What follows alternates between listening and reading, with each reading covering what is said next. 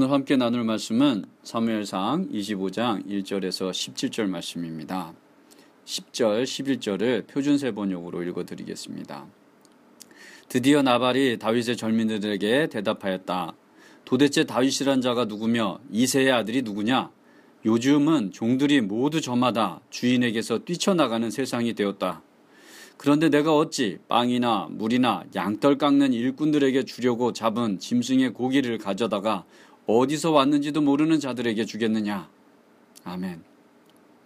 25장은 우리가 잘 아는 이야기입니다.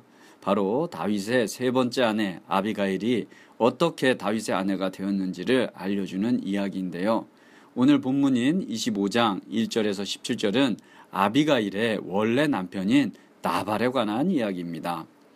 나발은 갈말의 목정을 가진 큰 부자였는데요. 양떼가 3천 마리, 염소 떼가 1천마리나 되었다고 합니다. 좀 부럽죠? 다윗은 이 부자 나발이 양털을 깎는다는 소식을 듣고 그에게 부하들을 보냈습니다. 나발의 목동들이 양과 염소에게 풀을 먹일 때에 다윗과 그의 부하들이 그들을 돌봐주고 보호하여 주었다는 이야기를 하면서 먹을 것을 좀 달라는 부탁을 하였습니다.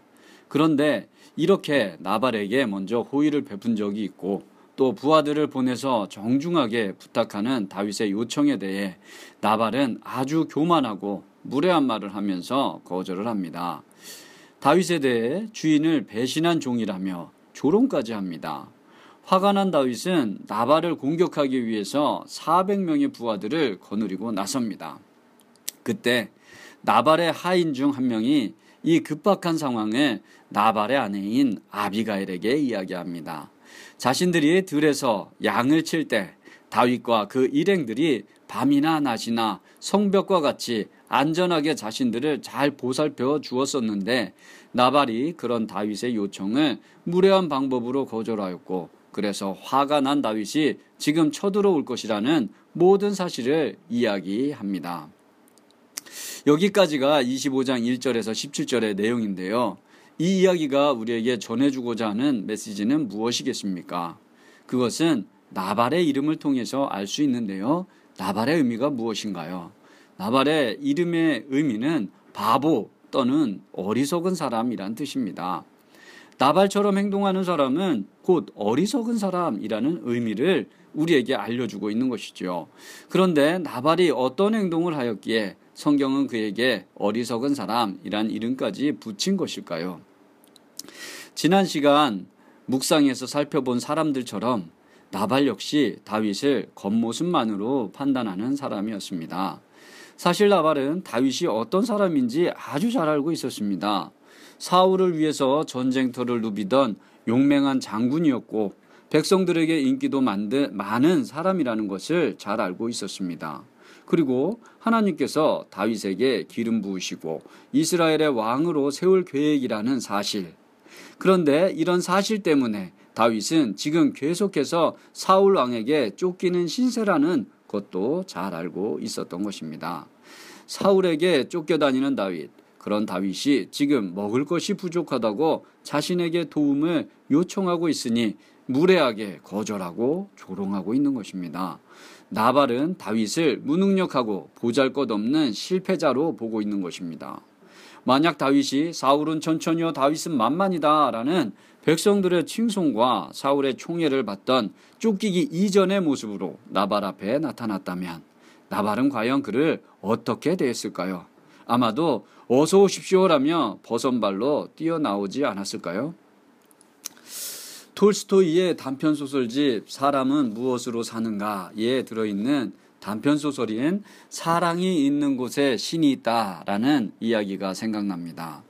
지하에서 구두 수선을 하는 노인이 꿈에서 예수님이 찾아오시겠다는 이야기를 듣고 하루 종일 지하에서 구두를 수선하며 예수님을 기다립니다.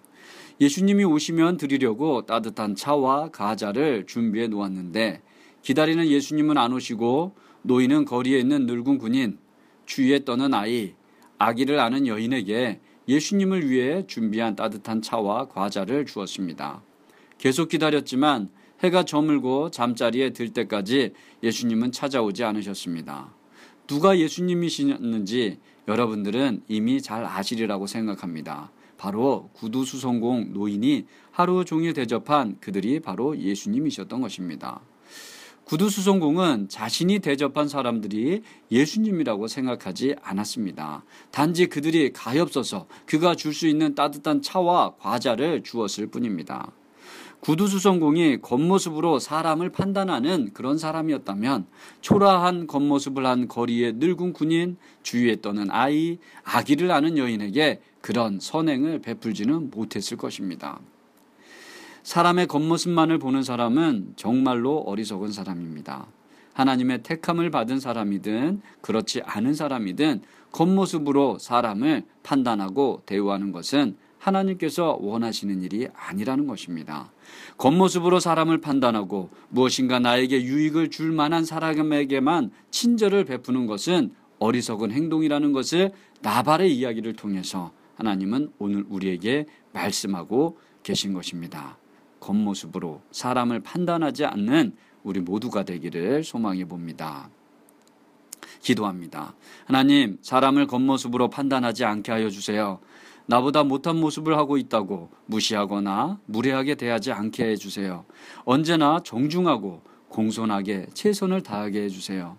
죄인인 우리를 위하여 생명을 바쳐 최선을 다하셨던 예수님처럼 말입니다. 부르신 곳에서 아름다운 열매를 맺게 하여 주소서 예수님의 이름으로 기도합니다. 아멘.